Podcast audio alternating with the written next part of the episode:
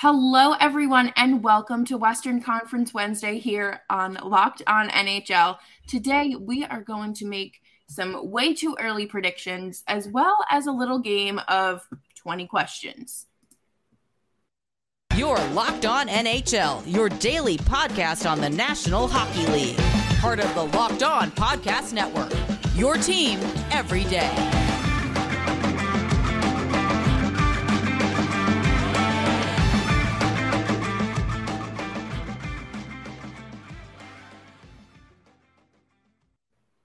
Hello, everyone, and welcome back to Locked On NHL, or welcome to Locked On NHL, as uh, we're diving into Western Conference Wednesday as we are wrapping up August. It's hard to believe the summer is almost gone. As always, I'm Jess Belmosto here with you, as well as Battle of Alberta's other half, Brett Holden of Locked On Oilers. How are you, Brett? I'm not too bad. You mentioned how summer is uh, kind of winding down. Somebody put it on one of my social media people, I guess. Uh, they said that August is their Sunday scaries of the summer. Yes. And that's how I'm certainly feeling right now. I'm feeling September's on what, Tuesday or Thursday, excuse me? So I'm like, yeah. oh.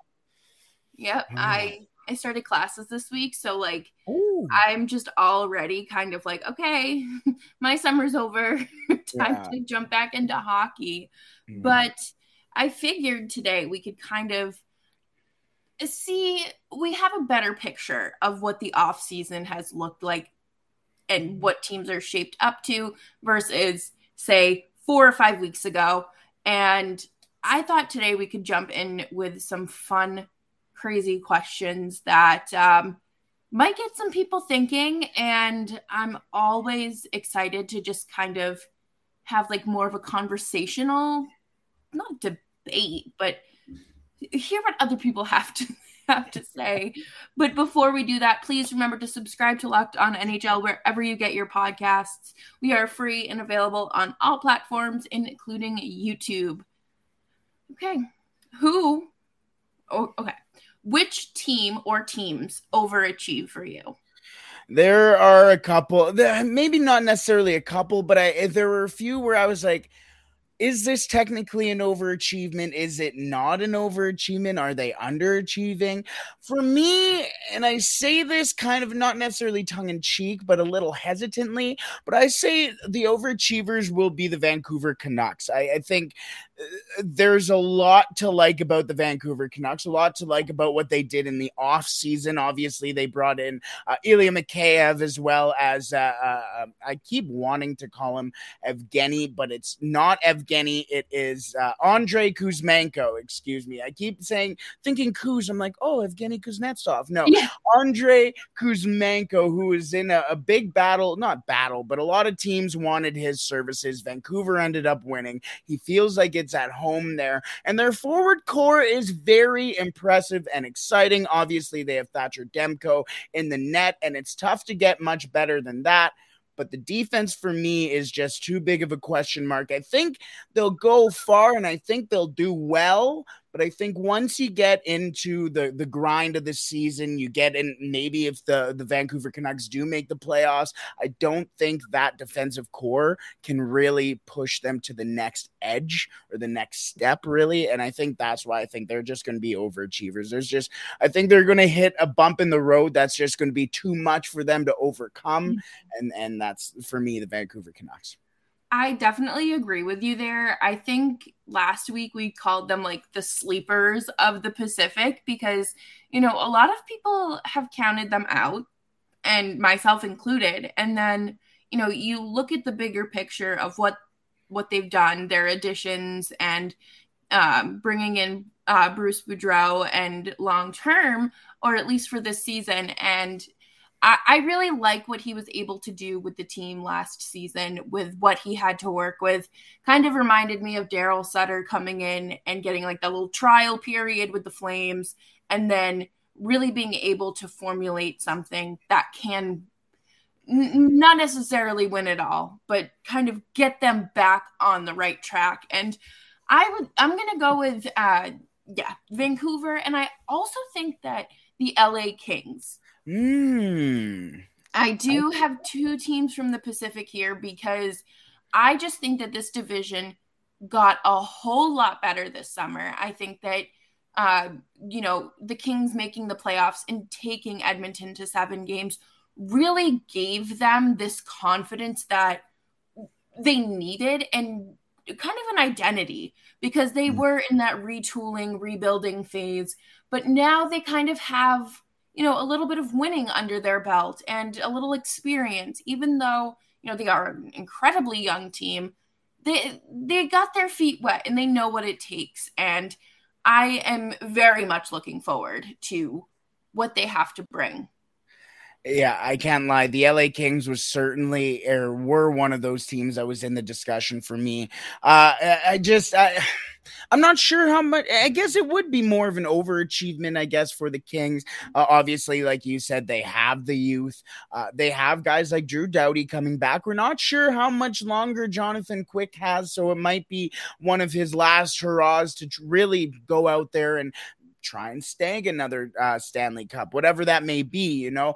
And you have obviously you, you're starting to see the next era or the last era really start to leave here. You saw Dustin Brown retiring. You're sitting there going, okay, how much longer does Anže have? How much longer does Jonathan Quick have? How much longer does Drew Doughty have? You're sitting there and going, okay, now you have the next generation. You have the Sean Durzis. You have the guys like I, am a big Gabriel Vilardi guy. You have uh, tons of guys. Uh, uh, just you sit there and uh, who was it that threw that uh, big hit on Arthur Kaliyev on Connor McDavid? I love Arthur Kaliyev. The kid's got a little bite to him. He can score. He has the shot like Alex Ovechkin, a fantastic shooter as well for the uh, uh the LA Kings. I just I, I, see a lot of very positive things from the LA Kings, and I can see that as well. I can see them kind of overachieving. Maybe a moment comes to them that is a little bigger, but like you mentioned, they did take the Edmonton Oilers to seven.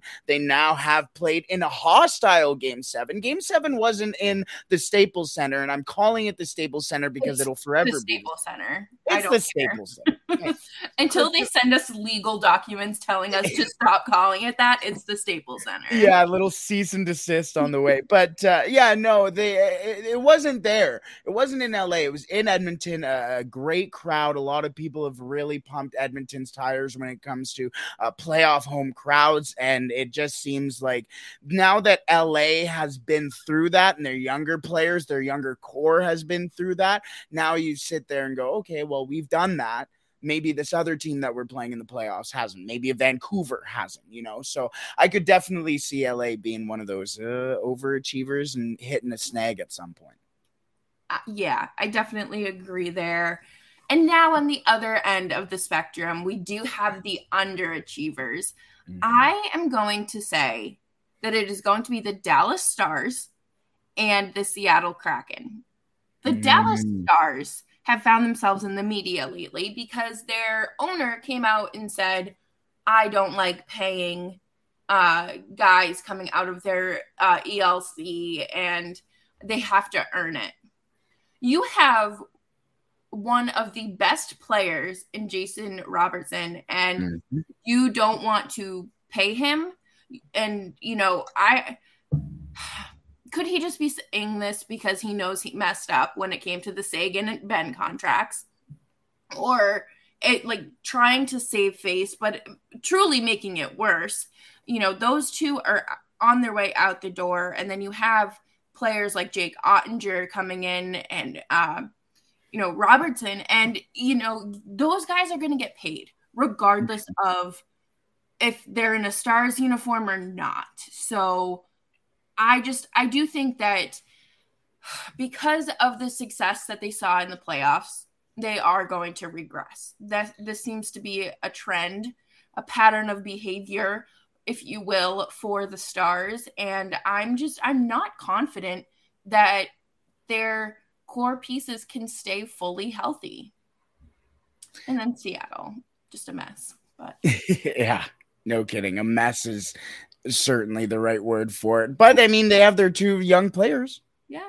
They have, you know, the two centers, and that's how you build around a team. So fair enough. I, I just I don't know. Their goalie situation just does not sit well with me there's a lot of moves that still need to be made with Seattle, and a lot of uh, I, I, think they still need a lot of top end talent. Obviously, they built kind of similar uh, to uh, Vegas when they had theirs, where they just picked a lot of depth guys and they tried to find their Alex Tuchs, their their uh, uh, Jonathan Marchessaults and guys like that, but they just haven't. I mean, they also got Jordan Eberle, who is a fantastic top end, not fantastic top end, but he's still a finesse type guy who, who can go out there and play important minutes for a team. But other than that, I don't really yeah, you know, I think Ryan Donato's coming into his own, but that's I don't know. I, I love him. I don't care what people in Boston and Minnesota say about him. I think that he just needed the right system, and he's found that in Seattle. Yanni Gourde as well, another fun player. Uh, Brandon Tanev as well, so yeah. he's coming off a tough ACL injury. Um, I want to kind of go back to your uh, Jake or your Jake, your uh, Dallas Stars talk because I do want to talk a little bit about Jake Oettinger. They're not my underachievers, but they were one of those teams where I'm sitting there and going, ah, maybe because Jake Oettinger is still technically an RFA, and you're, I'm taking a look at the, the roster, and I'm, I'm I get down to the goalies, and I'm like Where's Jake Oettinger? He's not even listed on the roster. Yes, he's technically tendered and a, a, player for the Dallas Stars, but he's not even on here. You talk about the younger players that they're going to have to sign out of an ELC. Thomas Harley is a fantastic defenseman who can turn into something in the NHL. Uh, obviously, you got, like you mentioned, Jason Robertson, but they also have guys like Riley Tufte. Logan Stankoven's going to be coming in for the Dallas Stars in the next couple of years as well. Uh, they have Wyatt Johnston as well, who just scored the game winning or tournament winning goal for Team Canada in the uh, World Junior Championships. Ty Dellandrea. Uh, they have a ton of guys. They and they just signed Matej Blumel, who was an Oilers draft pick, out of his ELC into another ELC because he didn't play any minutes in the NHL. Then, of course, they also have Mavrik Bourque as well. They have a lot of young guys who are exciting and can really contribute to an NHL team that if you're not willing to invest in them, you're going to be in some major trouble in the next three to five years if you're the Dallas Stars. Yeah. And, you know, I think that they have started to dig themselves a hole. That hole is being dug, and it's a matter of them coming out of it. And I don't know. I don't know. Uh, totally agree. Uh, for me, I've my underachievers are the St. Louis Blues. I'm keeping it in the Central, and I have the St. Louis Blues because I think there's too many questions in their net. A lot of people, and even a lot of uh, maybe just more top end scoring, more or less from from uh, St. Louis. I'm sitting there and I'm going, okay. Well, the goaltending situation isn't fantastic. I mean, you have Jordan Binnington, who is objectively a very solid goaltender when he's on but it's a matter of when he is on. They just they let go, or did they? Ville Husso left, did he not? He went. He was. Yeah, in, he was uh, a UFA. Yes, that's that's right. So he was he was off, and now they're sitting there, and you're going, okay, we have to ride Binnington you, are sitting there and going, well, Tarasenko might go at some point this year. Yes, Kyrou's come into his own. Yes, uh, uh, you got guys all over the roster where you can go, okay, these guys are pretty solid. Brayden Schenn, another one. And you're just going, but are those world beaters? Yes, you won the cup a couple years ago. David Perron left now as well. You're just sitting there going – what's left of this team from the the Stanley Cup winning team that you can sit there and be confident about what happens next. I just sit there and go, I I'm not there with it for the St. Louis Blues. Yeah, absolutely. I just again another team that has just an awkward goaltending situation because when Binnington starts to slip, he slips hard and fast and it mm. does not um he doesn't recover quick enough. Like, you know, some goaltenders will go out and have like two bad performances and then they just, you know, they snap out of it. But for Binnington, it's just he is an, a very emotional player. Yes. And I think that that does not um, bode well for him. And it just kind of forces, uh, it brings out the worst in him. Hundred percent. I mean, you, you, take a look at what he did with Nazem Kadri in the playoffs. I mean, yes, you know, you have those little things where you're like, oh, he threw a water bottle. you know, those little cute, funny things where you guys can talk about it for for years afterwards. Yeah. Where we can talk about it for years afterwards and point to it. But it, it may be little trivial things like that, but those little trivial things add up and they do. Are, they they stay stick with your character and tough to knock. Um, let's move on to the coaches in just a second because there are some pretty interesting uh, coaching situations around the Western Conference. Let's get to that in just a second, but first. I want to tell you all about our partners over at Bet Online. BetOnline.net is your number one source for all your pro and college football betting needs and sports info this season. Yes, college football and the NFL are back again this weekend.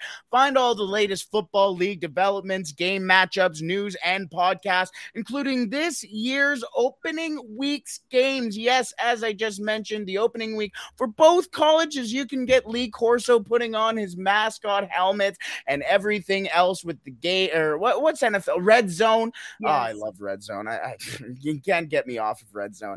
Uh, that's all starting once again this weekend. So if you're you're a big football fan, it's all starting to pile up. Uh, Bet Online is also your continued source for all your sporting wagering information, including live betting, esports, and scores the fastest and easiest way to check in on all your favorite sports as well and events, including the MLB, MMA, boxing, golf, NHL. I already mentioned the NFL, NBA is going to be starting up again soon. LeBron's going to play until he's 47. Head to the website today or use your mobile device to learn more about the trends and action. Bet online where the game starts where we're going to continue is where a coach is potentially going to end. And that is where and who we think is on the hot seat for the coaches. Who is going to be the first coach fired this season in the Western Conference, Jess? Uh, we just talked about St. Louis, and I'm gonna go with the with Craig uh, Berube. I think that he just has, you know, he's won a cup with them. So like that's you know already checked off on his box. The upper management, great, you brought that. All he does is complain, and you know I think that it's kind of forced the referee's hands, if you will. Um, but I definitely just I think that it's going to be him because he he has pieces to work with, but I think that the management has an expectation of winning.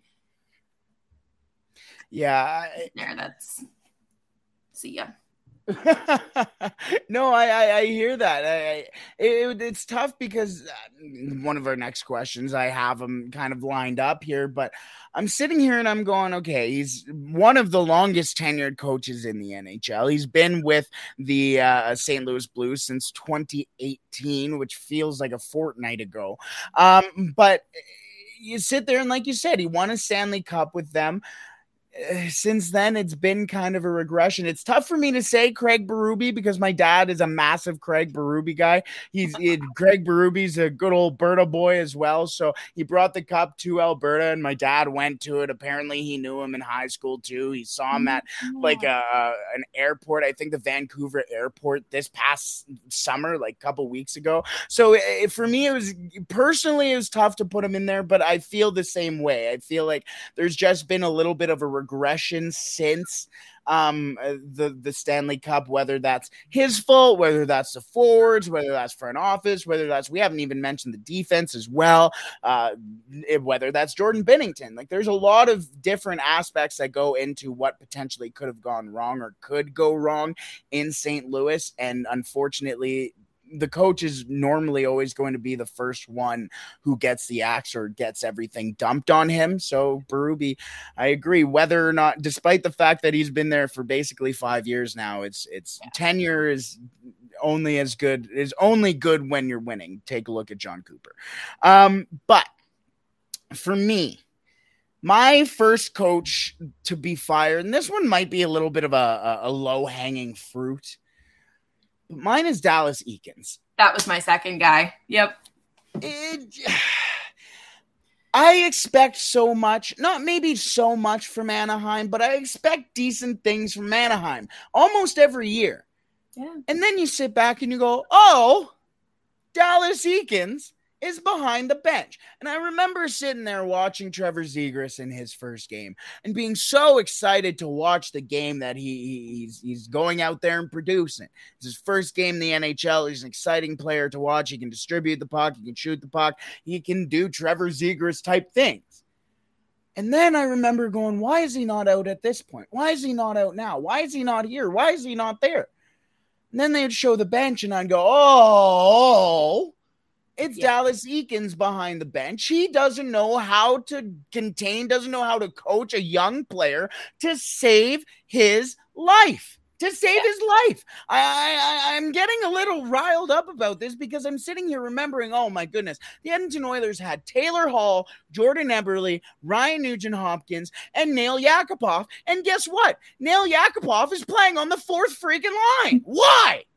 Why? Oh, because Dallas Eakins has no trust in those players. Right. So if you're a young player going into uh, Anaheim, you must be sitting there going, "My coach doesn't care."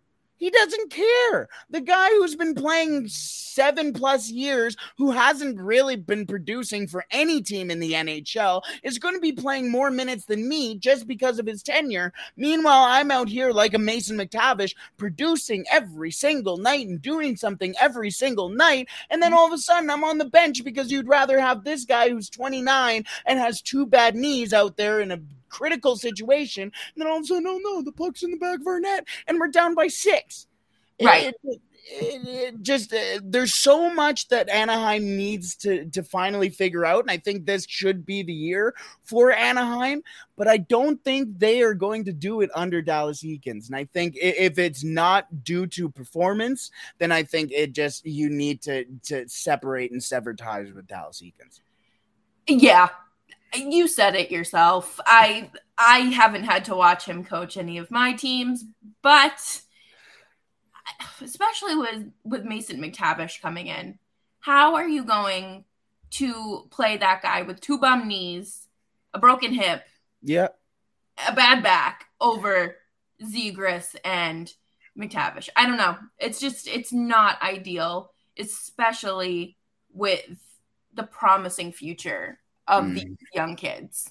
Well, I mean, you, you look at the, some of the players that they have on this team, the young players that are coming up, and they have an exciting group coming. I mean, Sasha Pastujov is another very exciting player, a, player out of the uh, U.S. national team development program. I mean, Troy Terry came into his own last year. I guess he's mm-hmm. 25 now, so uh, I, I feel young, so I'm I'm still going to I'm gonna give him that. And on the back end too, you I mean you got guys like Jamie Drysdale coming up, Pavel Mint, uh, Mintyukov, got a bunch of guys. Olen Zellweger, obviously as well, who can really be something exciting for Anaheim. But he can only be exciting for Anaheim if Dallas Eakins is not in there.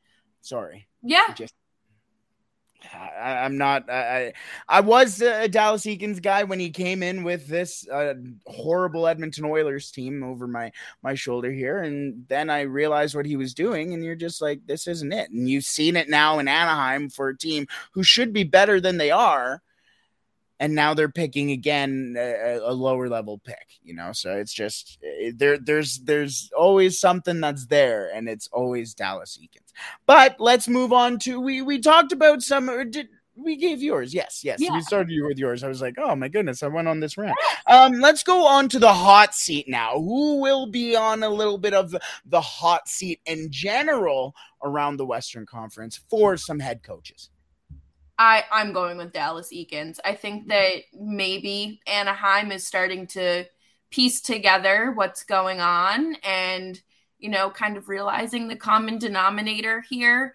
And he's going to be on a short leash. Yeah. No, a hundred percent. And especially with I don't want to because I've never been one of those believers that oh the West or the the Pacific is weak. I don't think that at all. I think you take a look at uh, uh, uh, the Central Division, you're like, oh, that's a division I don't want to be in. I think the Pacific has a lot of very good teams in it. I think they have a lot of uh, interesting and under the radar type teams, if we as we've mentioned in order for Dallas Eakins Anaheim Ducks to, to really take off in this division, I think it's going to have to be with Dallas Eakins and somebody else comes in. Yeah. For me, I did have also Dallas. E- I, I have a pl- plethora almost of uh, coaches on the, the hot seat. I had e- Eakins. I have Andre Tur- uh, I can never say French names that don't have a, a, a, some sort of silent letter in them. So I think it's uh, Journey. He coached one of the World Junior teams, so I know who he is, people, but I can't say his name. Uh, another team, he's out there in Arizona. What does Arizona have to offer? Type stuff, you know. It, it's he's probably yeah uh, uh, hey a vacation spot. He uh he i think he's just going to become uh, a victim of just a tough situation in general. Um so i think he's he'll be on the hot seat. I also have john Hynes as well from dallas. Ooh. i'm sitting there it just just like we we said there's maybe too many question marks around dallas that if they start underachieving they're going to panic and go, "Oh my goodness, we have Seguin, we have Benn, we have Robertson, we don't have Klingberg anymore, but you, we have Hakanpää, we have uh, uh, Heiskanen, we have hopefully we can figure out this Jake Oettinger deal. We have a good team, but we're not playing well. Why? Well, maybe it's the system. Uh, Dave Hakstol, another one. I think he could just fall victim in Seattle. Of, uh, I mean, we've given you some chances, not even some chances, we, because I don't think that team is fantastic. But I think maybe they sit there and go, oh, maybe we need to change something. And I think Hakstol, I don't, I've never been a big fan of Hakstol to begin with, and I don't think he was the right guy to go with in Seattle. So Hakstol's my another one of those guys. And then also on my hot seat as well, Craig Berube. I, as as we've uh, gone talked about at length as well.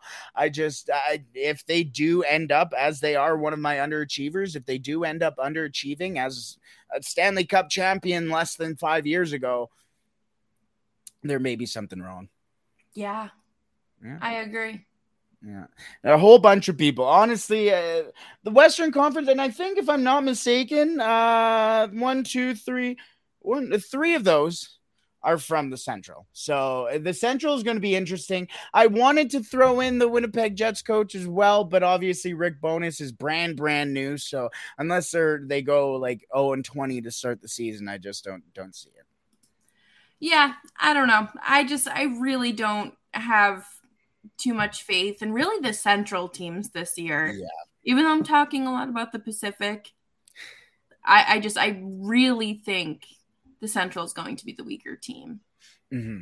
No, 100%.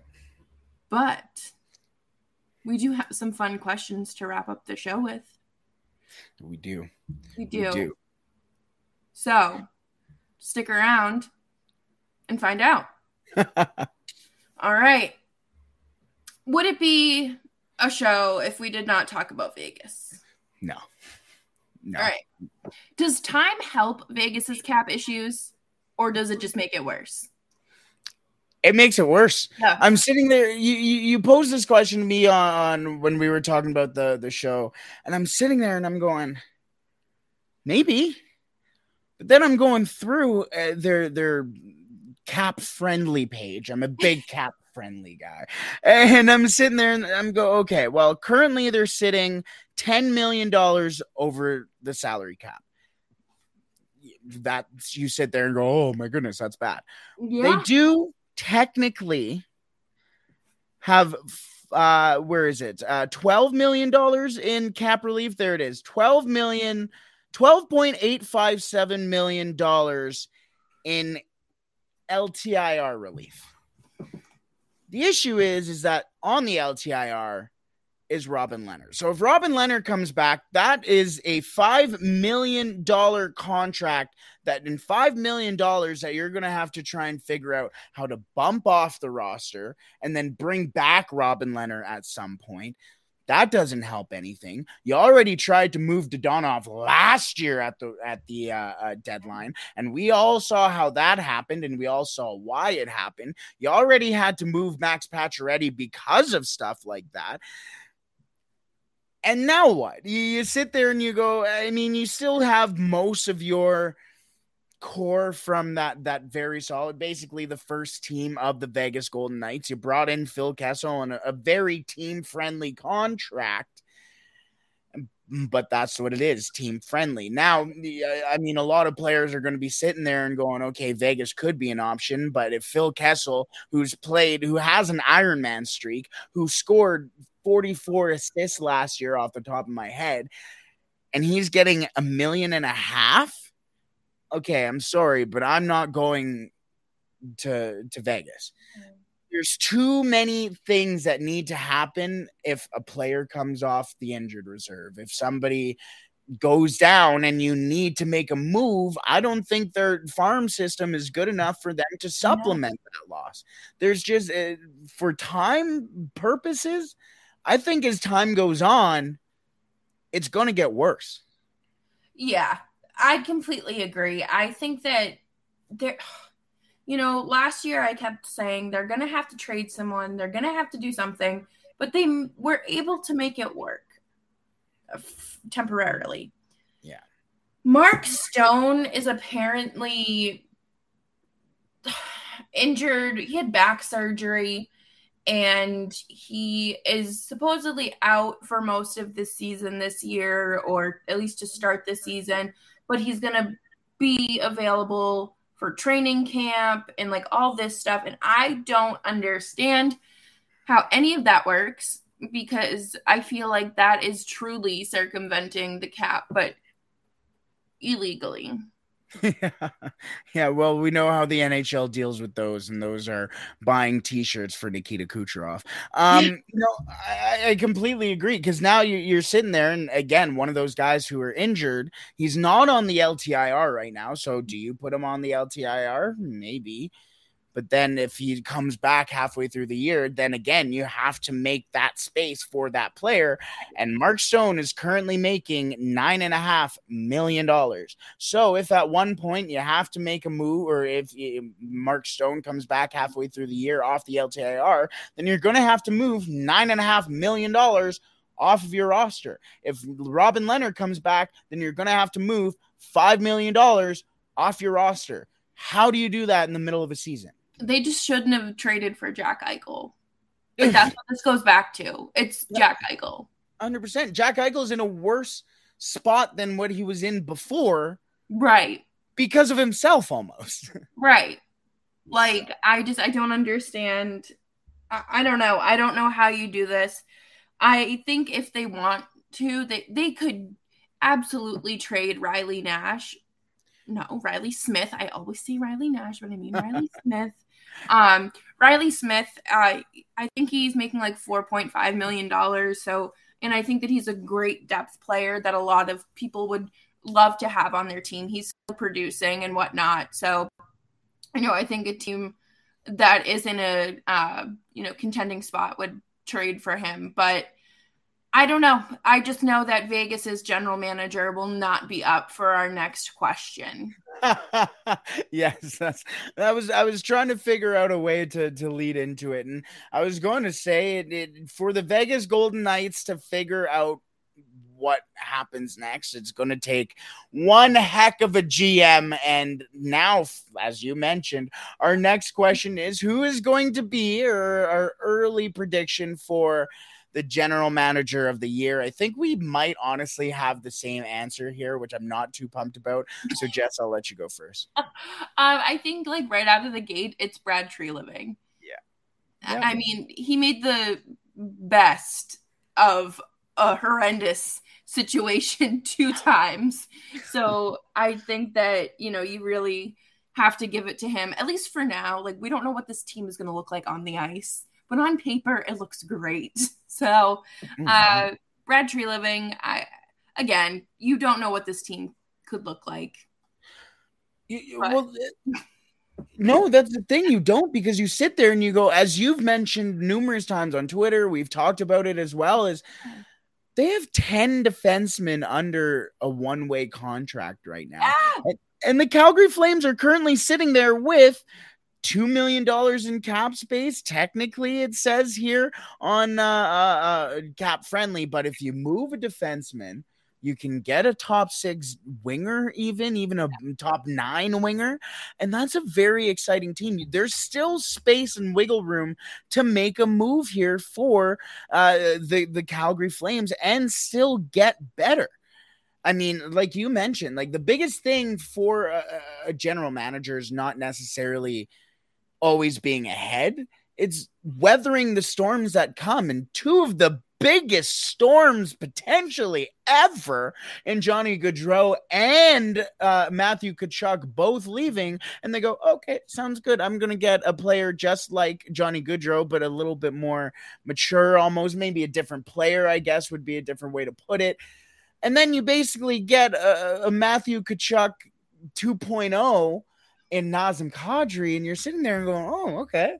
All of a sudden, I'm not feeling too bad.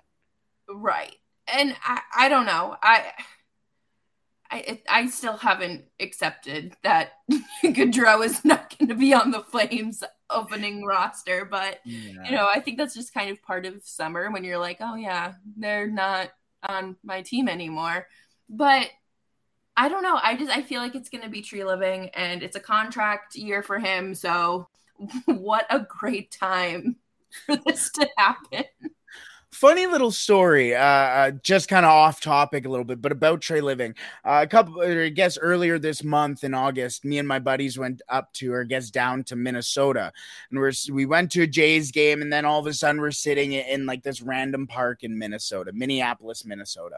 Some guy starts walking down. We're by a river and he has or a lake, I guess, because the land of a thousand, ten thousand lakes, and he has his fishing gear, and we start talking to him, and he's like, "Oh yeah, I'm from Manitoba. I came down here working." We started talking about hockey, and he goes, "Oh my."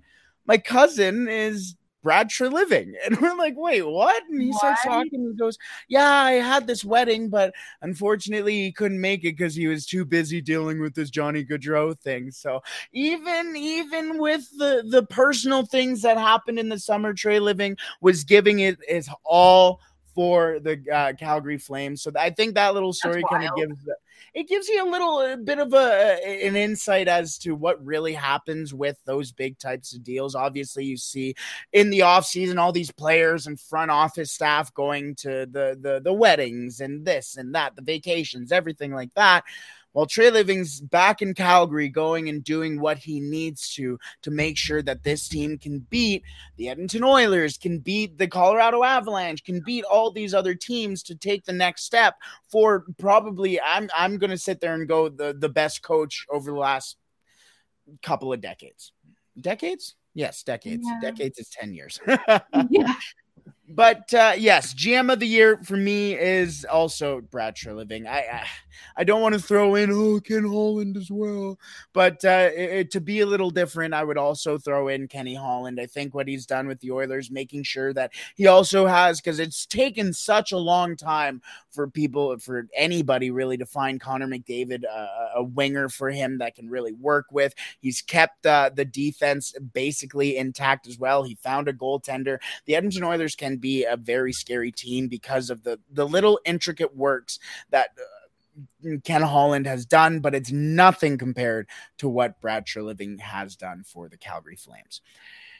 Should we? I guess we have. Uh, those were our general manager questions. Now, now's the the the, the fun part. The fun now one. the fun part. We have two two more questions remaining, and uh, this one's a little fun. This one has uh, something to do with the jerseys, the reverse retros. A fun little uh, announcement that came out, and this isn't Western Conference; it's the Eastern Conference. The Buffalo Sabres are going back to their black and reds. The Buffalo. So, I love them. I love I them. I love it. So let's go into back into the Western Conference and predict who is going to have the best reverse retros this season because they're coming out with brand new ones. Jess, who do you think is going to have the best reverse retro this year in the Western Conference? I I feel like I can't say the Flames because Blasty Blasty is coming back, but oh yes, and it's just beautiful. It's gorgeous. I've seen prototypes. Sorry, I, I didn't sign an NDA, so like I'm just saying, but whatever. Um, but I I really want to see Colorado do something uh with the Nordiques. Ooh. I really want to see that. So I'm gonna say Colorado. See, that's what I was thinking as well, because the Nordiques would just be such a beautiful throwback. Eh, they did kind of a little bit, well, not a little bit. They did do the Nordiques again this year. I was just, I wonder if they don't go to their like away jerseys for that. Yeah. That's what I was kind of thinking as well. I'm I'm interested to see what they do for those. Um, for me, I'm going with, and I don't want to say the Edmonton Oilers, and I don't agree at all because I think I'm a big. It sounds like they're going to be bringing back the uh, the cog logo, the flying cog, basically, and uh, I'm a big fan of that. I love the old ones, the McFarlane jerseys as they're called up here, uh, the Spawn jerseys I used to call them because McFarlane made Spawn, but um, they're making ugly. I guess they're trying to modernize it to the Oilers like orange and blue, and I'm yeah. just like, nah, that ain't it. I'm going with the Pacific team, and that's the Anaheim Ducks. I'm saying the Anaheim Ducks. You can't ever go wrong with the masked duck. You can't ever go wrong with it. I don't care. Bring back the old vintage, uh, uh like the 1990s or Paul Kariya type. Give yes. me a purple. Give me a, a good old uh, mask. Tealish, greeny. Yes, yes. Such. Oh my god. And I know that they moved away from it because like they wanted to separate themselves from Disney and like yeah. not be a juvenile team. Capitalize on it because your team is young. Exactly. Now is the time to do it. And Imagine all the young kids who are sitting there. And now, obviously, as well, there's the the the Mighty Duck series on Disney Plus. So you might as well have all those kids who are sitting there going, "Oh man, Coach Bombay is so cool," and then they'll mature and go, "Oh no, Coach no. Bombay is just like all the other coaches I've ever had." But it, anyways, uh, then you can go and sit there and also sell Trevor Zegras jerseys on top of that. Plus, then you can try and get maybe Disney along with it because Disneyland is only about a 10 minute drive from the Honda Center. Yeah. Wow. And then you have like people our age who like grew up and like yes. I swear there is a picture at every family event from like the 90s to the 2000s where one of my cousins is in that Mighty Ducks t-shirt. So yeah. why not capitalize on that nostalgia because you know people in their mid to late 20s and older absolutely love nostalgia and they go back to when they didn't have crippling debt and bill you. No, what it would take to be young again. No, 100%. Because again, you can get that nostalgia, but at the same time, you can also start to breed the next generation of Anaheim Ducks fans. Yes. And also can start with uh, the and hockey fans in general. I was watching the Danbury Trashers uh, uh, doc. It's my first time watching it. I know I'm a year and a half I haven't watched it yet, so don't feel it's, bad it's not bad. It's not bad. I'll, I'll give it that. But uh, it, like he said, just a, a guy from Connecticut, a kid from Connecticut, started to love hockey and wanted to to be in hockey because of the or the the the mighty ducks. And that's that's the story for so many kids from the 90s who love hockey. So why not try and bring that back in a market that needs it again? Maybe not necessarily a market that needs it again because anaheim duck fans are fantastic. Every interaction i've had with ducks fans have been fantastic. Yeah, so really uh, but just might as well. I mean, Southern California isn't exactly a, a, hockey hotbed, but as well at the same time, you have Trevor Zegras on the cover of NHL this year. So you have a guy on the Anaheim Ducks you can who also has the the Mighty Wing uh, logo on it. Yeah, maybe they are talking about it. Maybe they are. Uh, but that was a nice little rant about Jersey. Yeah, right? Our final question does come back to the ice.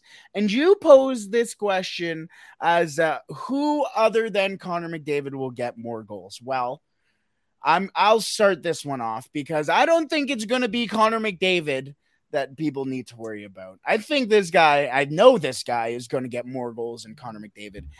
It's going to be Leon Draisaitl.